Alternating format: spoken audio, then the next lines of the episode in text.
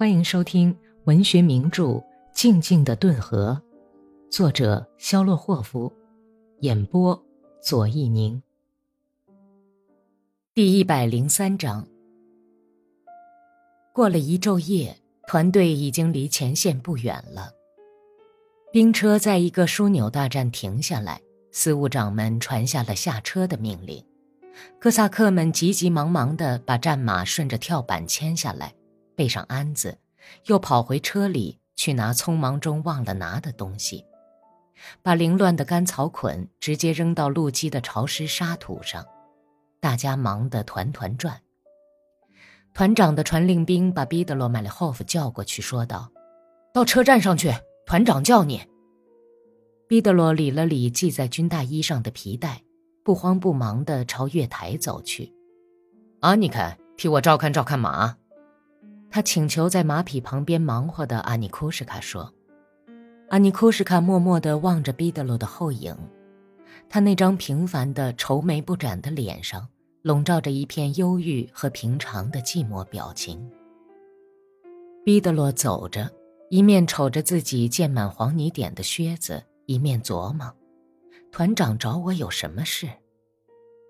月台尽头的开水桶旁边聚集着一小群人，这引起了毕德罗的注意。他朝那里走去，还离得很远，就留心听他们的谈话。约二十来个步兵中间围着一个身材高大、棕红头发的哥萨克。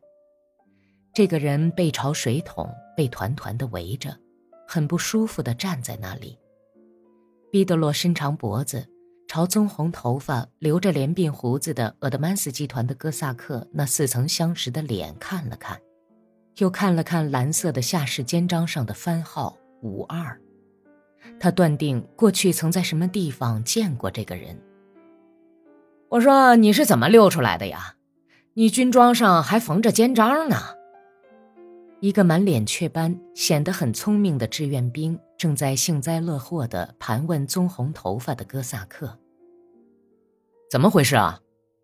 毕德罗碰了碰一个背朝他站着的民团士兵的肩膀，好奇地问道。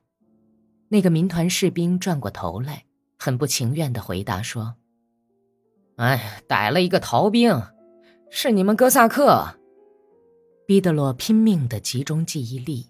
想记起他曾在什么地方见过这个哥萨克那张长着棕红胡子和棕红眉毛的宽脸。厄德曼斯集团的哥萨克并不回答志愿兵那些喋喋不休的问话，只是慢条斯理的一口一口地喝着用炮弹筒做的铜茶缸里的开水，吃着在水里浸软的黑面包干。他那两只间距很大、鼓出的眼睛眯缝着。嚼面包和喝水的时候，眉毛直动，眼睛不住地向下和四周观看。他旁边是押送他的年长步兵，这个人身材短粗，手扶着步枪上的刺刀站在那里。厄德曼斯集团的逃兵喝完了杯子里的水，就用疲倦的眼睛向那些毫无礼貌地看着他的步兵们的脸上扫了一眼。他那浅蓝色、孩子般天真的眼睛里突然闪出凶光，他匆忙咽了一口气，舔了舔嘴唇，用粗暴的直嗓子低沉的喊道：“你们看什么？难道我是个怪物吗？连饭都不叫人安安静静的吃，讨厌鬼！你们怎么了？没有看见过人还是怎么的？”围观的步兵都哈哈笑了。而毕德罗一听到逃兵的声音，立刻就像常有的那样清楚地记起来了。这个厄德曼斯集团的哥萨克是野兰斯克镇鲁别人村的人，姓福明。还是在战前，毕德罗和父亲曾在野兰斯克一年一度的集市上，从这个人手里买过一头三岁口的小牛。福明雅克夫，毕德罗唤了一声。向厄德曼斯集团的哥萨克挤去，棕红头发的人笨拙的、惊慌失措的把茶缸子伸到桶里去舀开水。他一面嚼着干面包，一面用窘极含笑的眼睛瞅着毕德罗说道：“哎，我认不出你来了，老兄。你是鲁别人村的人吗？是那儿的人。你也是野兰斯克镇的人吗？我是韦申斯克镇的，可是我还记得你。五年前，我曾和爸爸一起从你手里买过一头牛。福明仍旧是那样不知所措的，像小孩子似的笑着，显然是在用力回想着往事。呃，不，我忘记了，记不起你来了。他露出很明显的惋惜神情说：“你曾在五二团服役？呃，是在五二团。开小差了。”你这是怎么搞的，老兄？这功夫，福明摘下皮帽子，从里面掏出来一个破旧的烟盒包。他弯着背，慢慢的把皮帽子夹到腋下，从一张小纸片上撕下一个斜角。直到这时候，他才用严厉的、闪烁着湿润的目光的眼睛盯住了毕德洛。哎，受不了了，老兄。他含糊不清的说道。这目光刺疼了毕德罗，毕德罗哼哼了一声，把黄色的胡子塞进嘴里。喂，你们这两个老乡，别说了，不然的话，我也会跟着你们倒霉。身材短粗的押送兵把步枪扛到肩上，叹了一口气，说道：“哎，走吧，老人家。”福明急急忙忙地把茶缸子塞进军用袋，跟毕德罗道了别，眼睛向一边望着。摇摇晃晃，像狗熊似的朝卫戍司令部走去。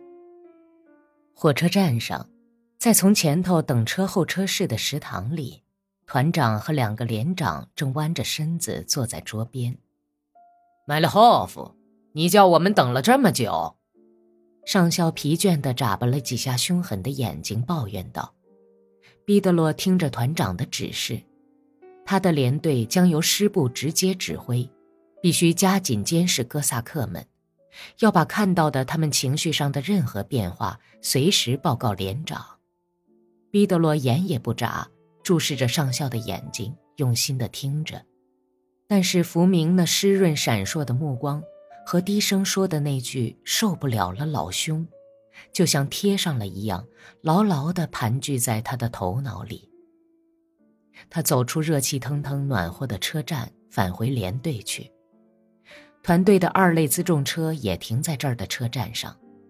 快走进自己的车厢时，毕德洛看见了几个管辎重车的哥萨克和连队的铁匠。一看见铁匠，毕德罗就把福明以及和福明的谈话忘得一干二净了。他加快脚步，想跟铁匠谈谈换马掌的事。这时候，毕德罗心里想的就只有连队的日常杂物了。